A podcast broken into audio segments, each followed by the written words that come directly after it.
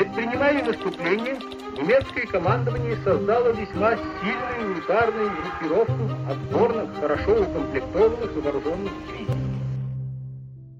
Добрый день, уважаемые слушатели. С вами вновь подкаст Главного архивного управления города Москвы «Голоса Победы» и его ведущие Михаил Маруков и Татьяна Булавкина. 23 августа в нашей стране отмечается День воинской славы России. День разгрома советскими войсками немецко-фашистских войск в Курской битве в 1943 году – что же произошло 23 августа 1943 года? В этот день, в далеком 1943 году, советские войска окончательно овладели крупным промышленным и административным центром Советской Украины, городом Харьков. Именно это событие знаменует собой в военной истории окончание Белгородско-Харьковской наступательной операции под э, имевший также кодовое наименование «Румянцев», которая, в свою очередь, стала одной из двух операций советских войск, проводившихся в рамках наступательного этапа крупного сражения, которое в нашей истории получило название Курской битвы или битвы на Курской дуге. Поэтому можно считать, что 23 августа закончилась Великая Курская битва. А это правда, что по своему ожесточению и упорству борьбы эта битва не имеет себе равных. Даже Московская битва, Сталинградская битва. Я бы, наверное, не стал искать в числе крупных сражений Великой Отечественной войны некоего рекордсмена по ожесточенности. Ну, право слово, сражения на улицах Сталинграда вообще выходят, например, за любую черту нашего понимания э, о, и наших понятий об ожесточенности, жестокости там, или упорстве. Другое дело, что по тому значению, которое придавалось этой битве, обеими воюющими сторонами, она, конечно же, далеко вышла за свои локальные рамки. Битва, не сказать, что очень масштабная. Протяженность э, фронта ориентировочно ну, где-то 550-600 километров. Ну, сравните это, сравните это с почти 900 километрами Московской битвы. Вооруженные силы участвовавшие непосредственно в этой битве. Ну, как сказать, не сказать, что это была самая массовая битва в истории Великой Отечественной войны. Но есть статистические данные, что в битве принимало около 4 миллионов человек с обеих сторон. На самом деле немножко меньше, но давайте действительно обратимся к некоторым цифрам и попробуем оценить размах Курской битвы и количество привлеченных к, к ней ресурсов. Но это же было выдающееся танковое сражение. Сколько танков принимало участие в Курской битве? Ну, давайте, давайте честно посчитаем. На всем советско-германском фронте, на всем советско-германском фронте от Баренцева до Черного моря, у кошмарного злобного вермахта на тот момент было меньше 6 тысяч танков и САУ. У советских войск где-то 9, 9 тысяч танков САУ. Опять же, на всем советско-германском фронте находилось на момент начала Курской битвы в передовых линиях. Если же говорить о тех войсках, которым предстояло сойтись между собой на фасах так называемого Курского выступа э, в июле 1943 года, то советские войска насчитывали всего лишь чуть более миллиона трехсот тысяч человек. Да, они имели довольно приличную артиллерийскую группировку, примерно 33 тысячи орудий и минометов. Но, знаете, это вообще статистика войны, это увлекательное чтиво, которое очень умело маскирует реальность. Ну, например, 33 тысячи орудий и минометов. Это же огромное. Но орудий-то было только 12 тысяч, остальное это были минометы. Вот. Притом э, в данном случае учитывались все орудия, начиная с 45-миллиметровых и минометы, начиная с 50-миллиметровых. Но, честно говоря, миномет калибром 50 миллиметров в масштабах боевых действий это скорее хлопушка, имеющая больше значение морально-психологической поддержки тех, на чьей стороне он установлен. Ну а почему же тогда Курская битва считается выдающимся танковым сражением? Ну, именно по той простой причине, что обе стороны активно использовали свои бронетанковые части и придавали им решающее значение в достижении своих целей. Тем не менее, танков-то, в общем-то, было, ну да, достаточно много. А, советские войска сосредоточили практически половину своих танков, имевшихся на Восточном фронте, на Советско-Германском фронте в районе Курского выступа. 5100 ориентировочно танков и самоходных артиллерийских установок там насчитывалось с советской стороны. Немецкие войска, которых, кстати, было несколько меньше, у них насчитывалось около 900 тысяч человек, имели примерно 10 тысяч орудий и минометов и примерно 2700 танков и штурмовых орудий. Ну, то есть давайте посчитаем. 5100 у нас, 2700 у них. Ну, около, менее 8 тысяч танков и самоходных орудий. Другое дело, что вся эта масса весьма и весьма приличного размера даже при беглом взгляде да, была сосредоточена на довольно узком участке фронта. На фронте длиной чуть более 500 километров. Такая концентрация, конечно же, невероятна по меркам войны. Она была достигнута именно буквально-таки в первый раз за время Великой Отечественной войны. Но, наверное, надо сказать пару слов о том, как вообще возникла эта битва на Курской дуге. Все дело в том, что к лету 1943 года сложилась на Советско-Германском фронте довольно-таки интересная ситуация – Весной, после успешного исхода для советских войск Сталинградской битвы, битвы за Кавказ, битвы на Среднем Дону, советские войска сумели начать достаточно успешное наступление, но в феврале-марте 1943 года немцы сумели организовать свое контрнаступление. И тоже достаточно успешное. Они э, в третий раз разбили советские войска под Харьковом, и отбили у советских войск Харьков, захватили снова Белгород, а севернее не отдали нам Орел. А вот Курск советские войска в ходе этих боев э, весны 43 года сумели отбить. И в результате на этом участке Советско-Германского фронта образовался здоровенный такой нос. Курский выступ, Курская дуга. Э, в, общем, в общей сложности от линии фронта севернее и южнее, этот выступ протянулся на запад почти на 150 километров. И аккурат в самом центре основания этого замечательного клина находился город Курск. Почему, собственно говоря, дуга получилась Курская. Ну, то есть Курская битва, она первоначально имела оборонительный характер. И вообще любая битва, какой бы она ни была, имеет, как правило, несколько этапов оборонительные и наступательные. А может быть иметь их несколько оборонительных и несколько наступательных этапов. Ну, все зависит, грубо говоря, от военного счастья.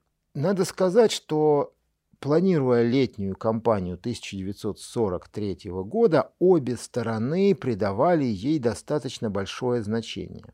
И в этой связи как раз у нас в главном архивном управлении имеется интересная аудиозапись которую мы пред... хотели бы предложить нашим слушателям. Это фрагмент аудио радиопередачи «Слушай фронт», фрагмент передачи 1943 года. Она, конечно, относится к периоду уже после Курской битвы. Но чем этот фрагмент интересен? Это фрагмент выступления главного редактора газеты «Красная звезда» и очень известного в Советском Союзе на тот момент военного историка и журналиста генерал-майора Николая Таленского, который, можно сказать, по горячим следам анализировал кампанию 1943 года и в том числе Курскую битву с точки зрения планов враждующих сторон, их намерений и их сосредоточения их сил. Впоследствии, кстати, генерал-майор Таленский стал главным редактором одного из сборников материалов и документов по обобщению опыта Великой Отечественной, как раз посвященного Курской битве. Этот сборник вышел в э, свет в 1944 году. А сейчас давайте мы послушаем эту запись. Она очень интересно с точки зрения того, как же советская сторона на тот момент оценивала планы и возможности своего противника. Говорит Москва. 19 часов 20 минут. Внимание, слушай фронт. Передаем выступление генерал-майора Таленского на тему о летнее-осеннем наступлении Красной Армии. Стратегический замысел германского командования в летнем наступлении 1943 года сводился к следующему. Оно намеревалось сильными ударами мощных бронетанковых ударных группировок, поддержанных авиацией, артиллерией и пехотой, прорвать оборону наших войск на Орловско-Курском и Белгородско-Курском направлениях. Немцы, как показывали многочисленные пленные офицеры, должны были развить это наступление вглубь нашей страны для захвата нашей столицы Москвы. Несмотря на то, что немецкое командование было заинтересовано в том, чтобы начать наступательные операции как можно раньше, оно не могло ранее июля восполнить понесенные зимой потери, подготовить призванные в порядке тотальной мобилизации контингенты и накопить необходимый запас материальных средств борьбы. Мы прослушали это короткое выступление генерал-майора Николая Александровича Талинского. Можно убедиться в том, что советское командование достаточно точно оценило намерения и планы германского военно-политического и военного руководства. А можем мы сказать, что наша разведка выиграла, что мы правильно рассчитали направление главного удара?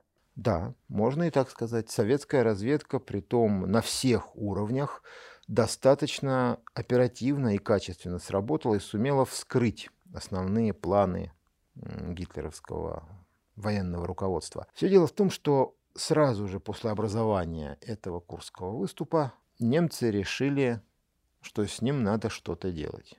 В принципе, военно-политическое руководство Германии даже после Сталинграда, Кавказа не считало свое дело безнадежным. Несмотря на потери, вермахт э, во многом сохранил свою ударную мощь. И, кроме того, ну не в традициях, скажем так, германской военной школы было пассивно ждать э, наступления того противника, которого до этого генералы вермахта вполне успешно калашматили два года подряд. Тем более в летний сезон, грубо говоря, в весенне-летнюю кампанию, которая всегда считалась для вермахта временем ну, удачи.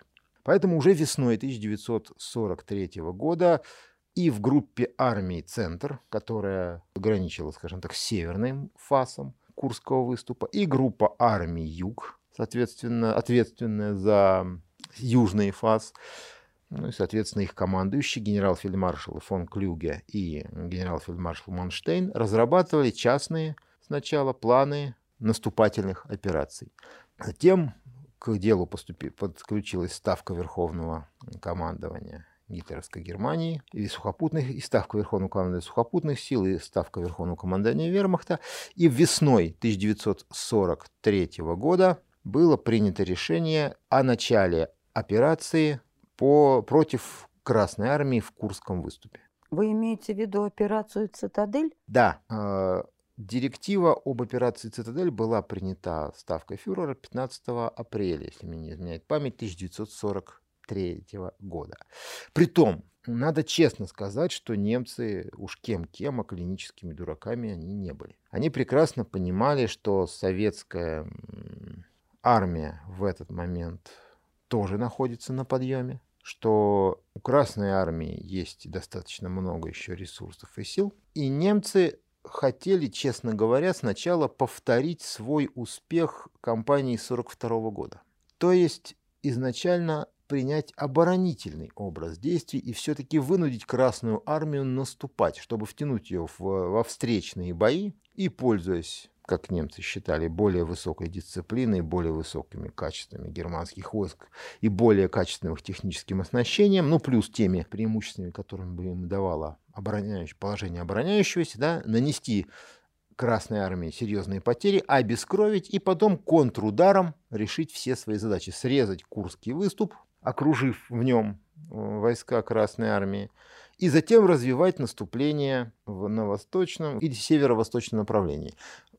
Ну, существуют сведения, что в конечном итоге германские войска планировали вновь начать наступление на московском направлении, на сей раз нанося главный удар с юго-востока. Ну, то есть получается, что операция «Цитадель» являлась решающим, поворотным пунктом для немецкой армии войне на Восточном фронте. Но она являлась, э, скажем так, поворотным пунктом в кампании 1943 года, потому что вокруг нее шли очень ожесточенные споры. До июня 1943 года она то затормаживалась, то вновь начинала активно готовиться. Вплоть до июня фюрер германской нации Адольф Гитлер окончательного решения о том, проводить или нет операцию «Цитадель» принять не мог. Потому что во-первых, все-таки было недостаточно сил. Во-вторых, э, примерно после Сталинграда и после всех этих событий зимы и весны 43 года германские генералы прекрасно понимали, что могут, они могут столкнуться с гораздо более сильным сопротивлением противника и могут сыграть ему на руку. То есть немцы колебались, уже слишком многое стояло на карте. Но надо сказать, что такого рода колебания советской стороне испытывать не пришлось. Э, в этой связи очень интересно было бы предложить нашим слушателям послушать еще один фрагмент э, документальной композиции «Вспоминают полководцы», а именно послушать фрагмент воспоминаний Александра Михайловича Василевского, который сохранил в своих воспоминаниях в этой аудиозаписи историю принятия решения по будущему замыслу, советскому замыслу битвы на Курской дуге. Давайте мы послушаем этот фрагмент. 8 апреля Жуков направил Верховному главнокомандующему доклад с оценкой обстановки и со своими соображениями о плане действий в районе Курского выступа. Там отмечалось, переход наших войск в наступление в ближайшие дни считаю нецелесообразным. Лучше будет, если мы измотаем противника на нашей обороне, выбьем ему танки – а затем, введя свежие резервы, окончательно добьем основную группировку противника.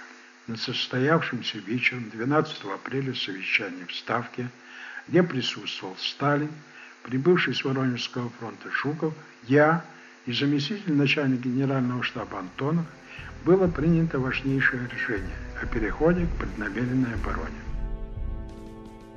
Так маршал Василевский вспоминает о состоявшемся 12 апреля 1943 года, заметьте, 12 апреля, немцы только-только отбили у нас обратно Харьков, Курский выступ только-только стабилизировался, а советское руководство уже принципиально предлагает ну, стратегию на летнюю кампанию. И в этом плане особенно интересен тот же самый замысел, что и у немцев в итоге был сформирован.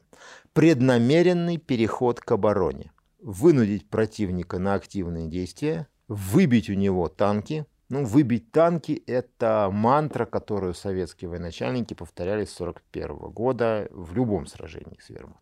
Поскольку бронетанковые части вермахта – это, конечно, была его основная ударная сила. Выбейте танки, и все будет, ну, если не, не в шоколаде или не в ажуре, то все будет гораздо лучше. Выбить танки, подтянуть резервы, измотать противника и затем против измотанных, потерявших ударную силу и находящихся в, непр... в невыгодном положении врагов нанести удар.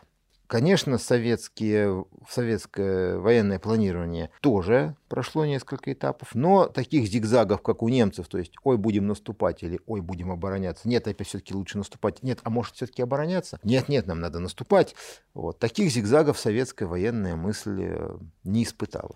Советское военно-политическое и военное руководство изначально приняло решение, в июне тоже 1943 года окончательно его утвердило, что для советских войск, занимающих Курский выступ и их соседей, первой задачей будет являться отразить возможное наступление противника. Учитывая, что немцы сами не знали, когда же они наконец будут наступать изначально, а надо сказать, что их серьезно поторопила ситуация на Западном фронте, падение режима Муссолини и высадка союзников на Сицилии и угроза вторжения в континентальную Италию вынуждала Гитлера спешить с решающими, решительными действиями на Восточном фронте, чтобы иметь возможность заняться потом Западным. Поэтому, конечно, предвидение советского, советских военачальников – это великая вещь, и здесь надо отдать ей должное.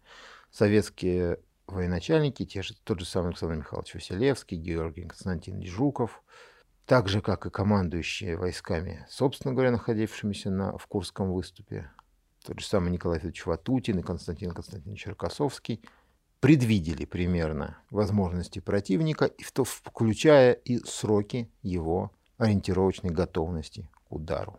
Курская дуга имела протяженность по фронту примерно 550 километров. Почти посередине этой дуги она была разделена – ну, вернее как, 306 километров достались Центральному фронту под командованием Константина Константиновича Рокоссовского. Северный фаз дуги. Южные 244 километра достались Николаю Федоровичу Ватутину и его Воронежскому фронту. В общем и целом советские войска на Курской дуге, как я уже говорил, имели примерно миллион триста тысяч человек, примерно пять тысяч танков и самоходных установок, 3200 самолетов и 33 тысячи орудий и минометов. Соответственно, как все это разделялось? Ну, конечно же, не все эти силы были выставлены в, переда в передовую линию. Так, например, Центральный фронт на свои 306 километров он располагал 40, 41 дивизией, а Воронежский фронт на свои 244 километра 35 дивизиями разными. Вот. Притом э, танки были разделены примерно поровну имеющиеся в первой линии фронта. В, первой, в, перв, ну, в дивизиях именно фронтов имел, и корпусах имелось примерно 3200 танков. 3200-3300 танков.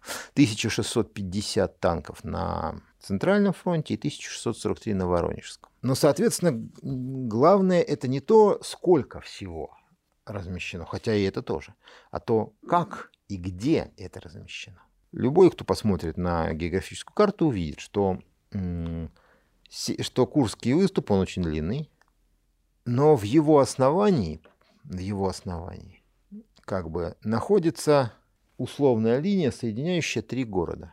Орел, Курск и Белгород. Она почти точно совпадает с трассой железной дороги, которая проходит через все эти три города. Вот вдоль железно... этой железнодорожной линии и должно было проходить направление главного удара немецких войск в случае, если бы они решили атаковать. Поскольку таким образом они срезали Курский выступ общим направлением на Курск буквально под основание. И выпрямляли линию фронта. Мало того, что выпрямляли линию фронта, получался естественный котел. То есть наши бы войска оказались... Наши войска оказались бы в окружении.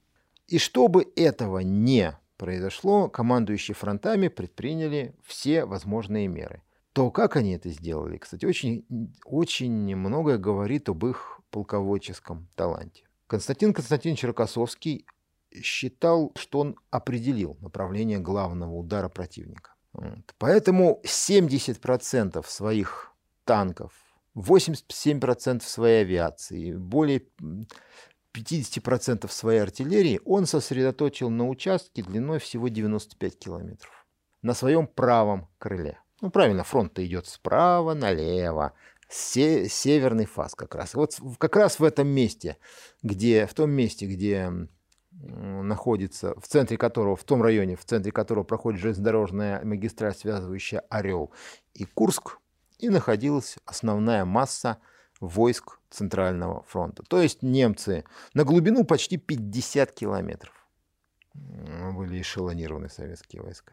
То есть немцам предлагалось идти и таранить в лоб вот эту вот оборону. Тут все понятно, потому что попытаются немцы ударить ближе к концу выступа, ну хорошо, откусят они от него кусок. Но это отнюдь не то, ради чего следовало огород городить и планировать стратегическую операцию. На южном фасе Николай Федорович Ватутин находился в более сложной ситуации. Во-первых, у него местность была более тонкоопасная более ровная, изобил, не изобилующая естественными преградами. Во-вторых, у него был немножко сложнее с силами и средствами. Его войска имели меньше возможностей для отдыха и пополнения после предыдущих боев. Поэтому он принял решение действовать по-другому. Не имея возможности точно сказать, вот полезут немцы здесь или не здесь, он построил войска своего фронта совершенно уникальный боевой порядок. Большую часть сил, почти больше половины, он разместил во втором эшелоне. Не на, не на передовой, а в глубине своей обороны. В том числе практически все свои танковые резервы. Ну, то есть получается, что первый эшелон был обречен, что он таким образом заманивал противника Первый ко второму эшелон, эшелону? Нет, первый эшелон никто не собирался обрекать просто на уничтожение. Но все дело было в том, что не имея возможности определить направ... точное направление главного удара, при ином построении Ватутин сильно рисковал. Ну, потому что он поставит он войска, а немцы ударят на соседнем участке. В результате, там, где они ударят, они все равно будут сильнее. Они прорвут фронт. Но если в случае с двухэшелонным построением из глубины уже готовы будут подойти резервы, и немцы просто получат сокрушительный хук слева, справа или в нос, когда они будут прорываться с боем, нарушив свои боевые порядки, в, в, не имея управ, четкого управления и всего такого. Да? А в противном случае нашим войскам придется судорожно сниматься с позиции, бежать вдоль фронта под ударами противника, чтобы затыкать дыру.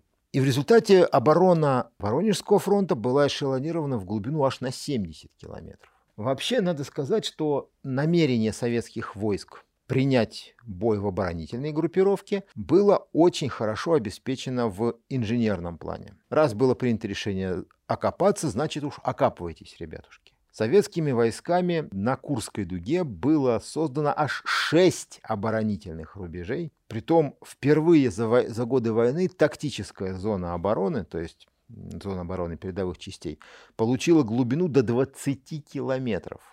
Такого ничего никогда не было. То есть э, первый ряд, потом второй, потом третий и так до шестого. Армия, армии имели две оборонительных полосы, основной и тыловой. Два оборонительных рубежа, вот передовые армии. Два оборонительных рубежа глубиной более 20 километров.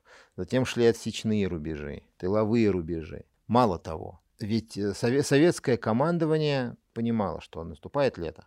Вермахт летом любит наступать. У вермахта до этого два года получалось наступать летом. Поэтому надо, как бы сказали карточные игроки, заложиться на самую неблагоприятную вариацию обстановки. И, сове- и советское руководство приняло соответствующие меры. Во-первых, за Курским выступом, фактически в его основании, были размещены войска Степного военного округа под командованием генерал-полковника Ивана Степановича Конева.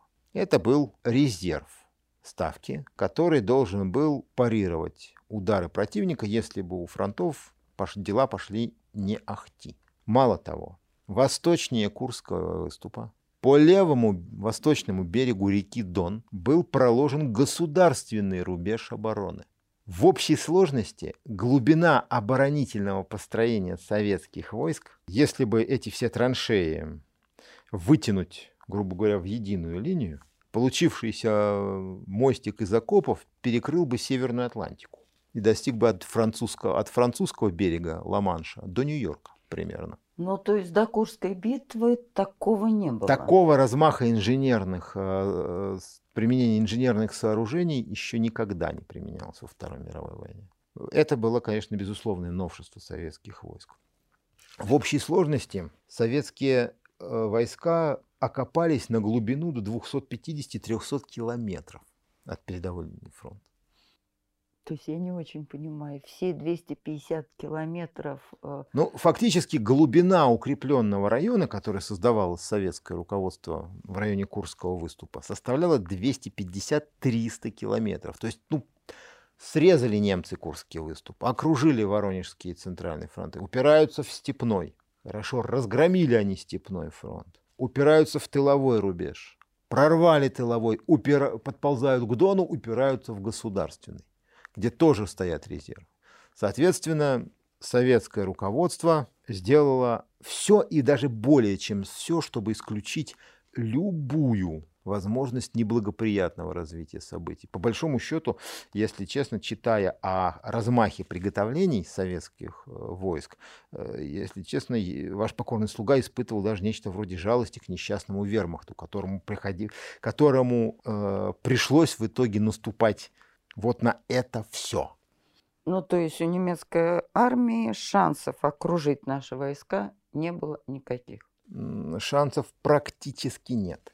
Учитывая, что, опять же, ультимативное требование Иосифа Виссарионовича, Георгия Константиновича и остальных товарищей выбить прежде всего танки привело к тому, что на глубину примерно 35 километров от линии фронта советская оборона строилась исключительно как противотанковая. То есть там, посто... там э, создавались десятки, если не сотни узлов противотанковой обороны, насыщенной противотанковой артиллерией и минными полями в общей сложности на километр фронта приходилось где-то 20 до 23 стволов противотанковой артиллерии. Противотанковой артиллерии. То есть на, на каждые 50 метров фронта смотрел ствол противотанковой пушки. Ну, то есть наше командование понимало, что это будет главное танковое сражение. Это будет, да, наше командование прекрасно понимало, что танки это основная ударная сила противника. Если уж есть приказ их выбивать, то выбивать их надо качественно. Тех же самых мин на километр фронта иногда было просто астрономическое количество. Более полутора тысяч мин на один километр фронта. То есть, грубо говоря, немецкому, не то что немецкому танку гусеницей было проехать, нет, немецкому пехотинцу, прости господи, некуда было поставить свой подкованный сапог, чтобы не попасть на какую-нибудь русскую мину. То есть заминировано было так, что танки пройти не танк был бы взорван? Да, противнику приходилось бы терять десятки танков и сотни людей на минных полях, а это означает э, срыв атаки, по большому счету необходимость более раннего ввода резервов, необходимость на ходу перегруппировываться и менять свои планы. Ну, например, там, устраивать бомбардировку минных, разведанных минных полей или их артобстрел, выдвигать под огонь противника саперов, а в это время все остальные будут, будут э, топтаться на месте Но под огнем вы же врага. сами говорили, что было трудно предугадать, в каком направлении двинутся немецкие войска, Именно. а это надо было заминировать километры. Да. Да. Что так и было сделано? Так и было сделано. Понимаете, э, советское командование действовало по своему излюбленному принципу. Если имелись ресурсы, а ресурсы в данном случае имелись, то действовали по принципу кашу маслом не испортишь. Лишние несколько десятков тысяч мин – это сбереженные в итоге жизни. Значит, мы их поставим. Пусть, как говорится, солдаты взмокнут, зато, как говорится, крови не истекут. И более того, в багаже, в портфеле советских командующих, командующих фронтами на сей раз, было еще несколько маленьких сюрпризов касательно того, как испортить немцам день наступления. Но мы хотели бы, наверное, дать послушать нашим слушателям еще один маленький фрагмент уже цитировавшегося нами выступления Николая Александровича Толенского, поскольку он в своем выступлении 1943 года уделила некоторое внимание группировке немецких войск, которая собиралась против Курского выступа. Давайте послушаем это кратенькое выступление. Предпринимая наступление, немецкое командование создало весьма сильную ударную группировку отборных, хорошо укомплектованных и вооруженных дивизий. В состав этой группировки входили 17 танковых дивизий, три моторизованных и 18 пехотных. Более четырех пятых всех своих бронетанковых сил, находившихся на советско-германском фронте, бросило немецкое командование в это наступление. Немецкие войска изготовились к штурму. С севера группа армий «Центр», прежде всего это 9-я армия, можно сказать, армия любимца фюрера, поскольку командовал ей тогда как любят сейчас выражаться наши англосаксонские военные историки, э, пожарник Гитлера, генерал-полковник Вальтер Модель. Очень, очень талантливый военачальник, который умел и обороняться, и наступать. И вторая армия с юга должна была наступать оперативная группа Кемпф, ну, соответственно, Кемпф — это фамилия генерала Вернера Кемпфа, и четвертая танковая армия. В том числе с юга, наступ... с юга на Воронежский фронт должны были наступать элитные части Рейха. Фельдмаршал Манштейн сосредоточил там, например, в частности, второй танковый корпус СС. Это три так называемых механизированных дивизий, но на самом деле практически полнокровных танковых дивизий. Их название стоит запомнить, потому что они в, про... в последующем неоднократно за... примелькаются даже на полях сражений Курской битвы.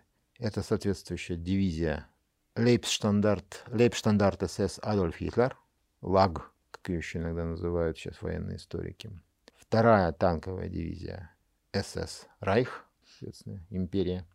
И третья танковая, и третья механизированная дивизия СС, ну, по советской классификации же танк, тоже третья танковая дивизия СС Тоттенкопф, дивизия «Мертвая голова». Этих замечательных во всех отношениях истинных арийцев поддерживали два воздушных флота, второй и четвертый. И настроены они были вполне себе решительно. Они должны были начать свое наступление на рассвете 5 июля 1943 года. Ну, еще в самом конце июня, начале июля, Ставка Верховного Главнокомандования отправила командующим Воронежским, Центральным фронтом, Степным, Юго-Западным фронтом, Брянским фронтом, командующим Степным военным округом предустережение, что, предупреждение, что противник на вашем направлении перейдет в наступление в период с 3 по 6 июля. То есть советская разведка в данном случае прекрасно, опять же, сработала.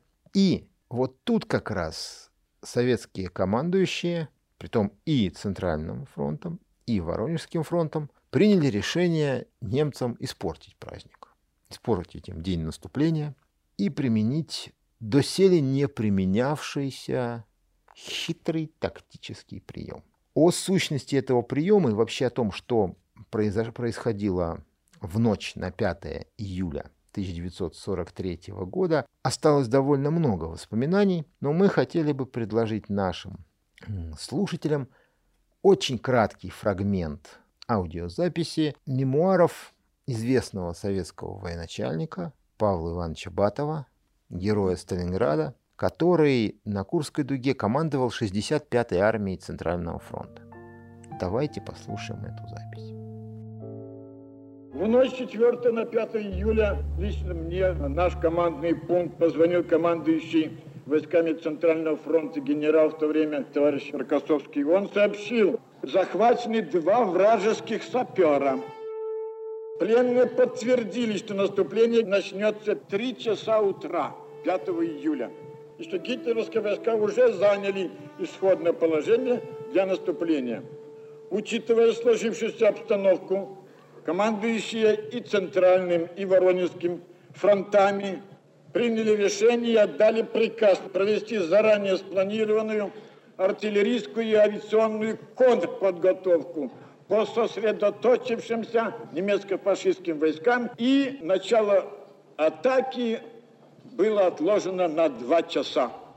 Утром 5 июля при поддержке огня тысячи орудий и минометов, сотен самолетов, к нашей обороне устремились тысячи танков и штурмовых орудий. Следом шла пехота. Южнее Орла и севернее Белгорода разгорелось невиданное до сих пор в истории сражение, невиданное по своему размаху, и, надо сказать, и невиданное по ожесточению. Враг не считался с потерями, бросал все новые и новые резервы.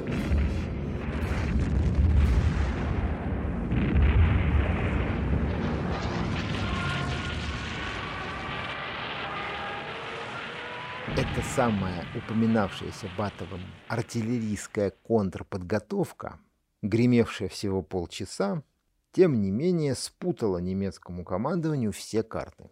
Притом на каждом участке фронта она имела свои особенности. Если на Центральном фронте она равномерно более-менее распределялась по артиллерийским позициям, и районам сосредоточения танковых и пехотных частей противника, то Воронежский фронт все эти полчаса решил не обращать большого внимания на немецкую артиллерию, но зато все полчаса усиленно угощал металлом и взрывчаткой все разведанные районы сосредоточения немецких танковых и пехотных соединений.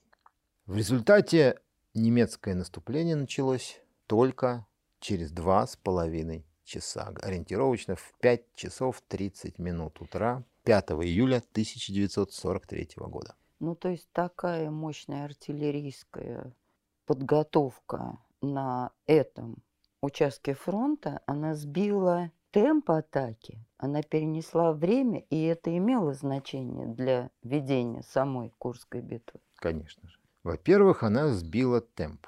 Во-вторых, она сбила немцев с пути из Панталыку. Потому что когда противник так показывает тебе, что он прекрасно все знает, он прекрасно знает про тебя все, и он готов тебя встретить, да еще и так, что устраивает контрподготовку из всех своих, всех имеющихся у него стволов по твоим сосредоточенным войскам, то есть, то есть э, танки уже стоят в исходных районах, экипажи там судорожно допили кофе, закрывают люки, вот, э, пехота вылезла уже из, изо, изо всех районов укрытий, изо всех укрытий в районе сосредоточения уже строится в походные, в, в предбоевые порядки, и в это время на все вот это великолепие падает, падают десятки, сотни тонн металла и взрывчатки. У тебя потери, полная неразбериха в управлении, потому что система управления не рассчитана на то, что надо будет полное непонятие, полные, как говорят да, на, сейчас в нынешнем жаргоне, непонятки с тем, что делать. Это что, враг типа нас упредил, и он сейчас сам перейдет в наступление? Или это какой-то хитрый прием? Более того, вместо того, чтобы приготовиться и открыть огонь по разведанным целям, атаковать передний край артиллерийским огнем и авиацией, да, уничтожать противотанковые противопехотные заграждения, разминировать разведанные минные поля, перепахивать первые пехотные траншеи, чтобы облегчить ход, путь своей пехоте и танкам. Тебе надо приниматься за срочно организовывать контрбатарейную борьбу, грубо говоря, перестреливаться с вражеской артиллерией, чтобы она прекратила мешать с землей твои собственные части. И в результате все планы летят, ну, в общем, все планы, как сказали бы немцы, alles für die Katze, то есть кошки под задние ножки. Ну, естественно, что это не может позитивно сказаться на, ни на настроении командиров, которым пришлось вместо, который и так на нервах, и которым пришлось вместо просто ожидания и потом отдачи приказа forwards судорожно предпринимать контрмеры, ни на настроении солдат, которые тоже на нервах, тоже ждут и, и тут получают потери без возможности даже добраться до противника. В результате немцам, конечно же, темп и настрой сбили очень конкретно. Возможно, это тоже сыграло свою позитивную роль. Ну, тогда, конечно, 5 июля немцы собрались с духом, накрутили себя достаточно и атаковали, притом одновременно. Тут же выяснилось, что замысел советских командующих оправдался на 150%. На северном фасе Курской дуги, то есть там, где занимали позиции войска Центрального фронта Константина Константиновича Рокоссовского, немцы, ничтоже сумняшися, двинулись в атаку именно примерно посередине того самого участка, где Константин Константинович любезно приготовил им комитет по встрече в виде 70% своих огневых средств. Они нанесли два реально удара. В полосе Центрального фронта четыре дивизии противника атаковали ну, немножко западнее э, полосы железной дороги в общем направлении на районы центра Ольховатка. Там атаковала две танковых и две пехотных дивизии. Вермахта почти 500 танков и самоходных установок. И э, второй небольшой удар был чуть в сторону.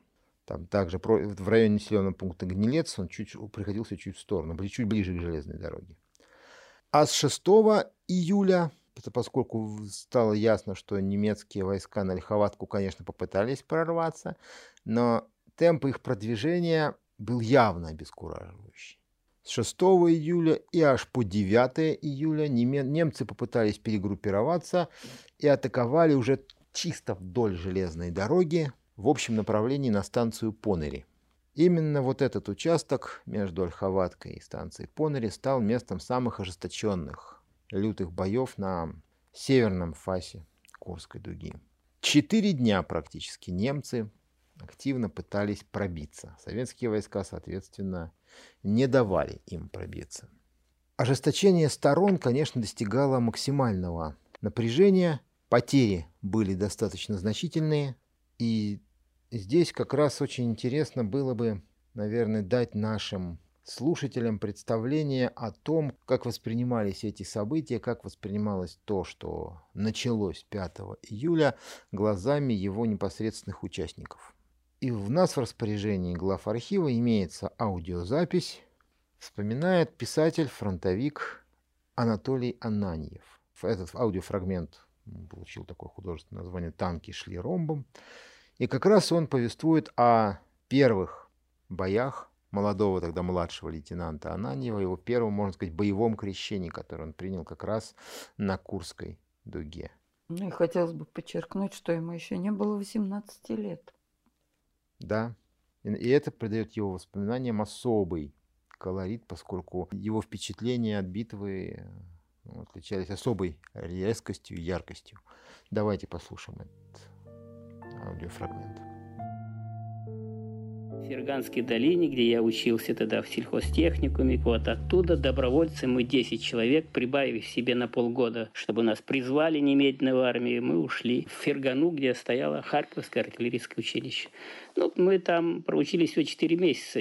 Нам сказали, что выпускной дивизион, кто хочет, э, там не хватает кадров, и шаг вперед. Ну, мы все шагнули. Я получил младшего лейтенанта и сразу же на фронт. Мы же не знали, что Курская дуга, что нужны люди. Вот я так попал на фронт, мне не было еще 18 лет. Я командовал огневым взводом, первым огневым взводом, третьей батареи, тогда 20-й, Сталинградской, потом Сталинградско-Речицкой, артиллерийской бригады и сребительной противотанковой. Ну и ставили все время на танкоопасное направление. У нас были пушки ЗИС-3, 76-миллиметровые, это пушки были очень мощные. Потом в конце войны дали сотки, но пушки брали все, что угодно. И тут только не зевай. И вот первый бой, который длился двое суток с лишним, э, когда двинулись на нас эти ромбо построенные танки, потому и построили оборону узловыми. Вот почему-то мы тогда удивлялись, почему узлы, узлы. А в штабе знали и расставили нас в глубину на 40 километров такие узловые опорные пункты. Это было вроде бы странно, но именно это и выиграло, этим-то и было выиграно Сражение, это наше да, на белгородское направление на Курской дуге. Его пропускали как бы между из двух сторон, из боков лупили. Ну, Анатолий Андреевич, ну сколько танков подбили? Или это глупый ну, вопрос? Трудно сказать, это в наградных э, там, видимо, есть, я не подсчитывал, но ведь стреляли все, и все вроде бы попадали. Потому что залповая сила огня была мощная, нельзя, и напор танков был мощный. И вот ваша первая награда, медаль Да, за да, отвагу, вы сказали, мне- самая дорогая. Да, она мне досталась на третий день после боев, когда вышли из э, уже половину батареи осталось, и полк был разбит наполовину, все, мы вышли, отвели нас на переформировку, пополнение, и выстроили, и командир бригады, подполковник Эристов прошел, и каждому повесил медаль за отвагу, а следом за ним шел ординарец и выдавал эти книжечки, орденские книжки. Это была первая медаль, которой я горжусь, это солдатская медаль, потому что я хоть командовал взводом, но я, когда наводчик убили, сам стал и полил из пушки как можно точнее и так далее. Бывало страшно в бою. Ну, вы знаете, что страх – это чувство естественное для человека. И сейчас трудно сказать. Конечно, наверное, было страшно. Но в какие-то минуты теряешь страх и начинаешь думать, или ты его, или он тебя. Одно из двух, мгновение. И тогда весь собираешься и думаешь, что ты его. И тогда страх куда-то уходит. А самый страх явился ко мне, когда я получил первое ранение. Вот я на подножке стоял Студебекера и заметил нас, Фердинанд, оттуда, и начал поливать. Его снаряд разорвался метров, наверное, в 20, и я видел, как осколок оторвался, летит на меня, я как ухватил так в грудь и поймал его, осколок. Поймал. Буквально образом вот такой здоровый, он чуть пробил шинель, ватник и немного там достал до ребра. Но я его поймал. Вот после этого и не ушел в госпиталь. Я остался. Потом другие тяжелые ранения были. Я остался, но я, наверное, дня три или четыре не мог. Каждый выстрел меня кидало в дрожь. А потом постепенно опять втянулся в войну. Вот что такое страх. Страх – чувство, которое приходит чуть позднее, а не в момент. Если в момент приходит страх, то это готово, складывай голову, ничего не будет. В момент есть какое-то огромное напряжение воли, что ли, у человека. Я так думаю. Наверное, как раз здесь надо добавить, что большую роль в достижении, в планах, в своих планах по достижению успеха германское командование, притом на всех уровнях, начиная от начальника штаба сухопутных войск вермахта генерала Цейтлера, в основной своей надежды возлагало на массированное применение новой военной техники. В следующей части нашего подкаста мы продолжим разговор о Курской битве. Оставайтесь с нами.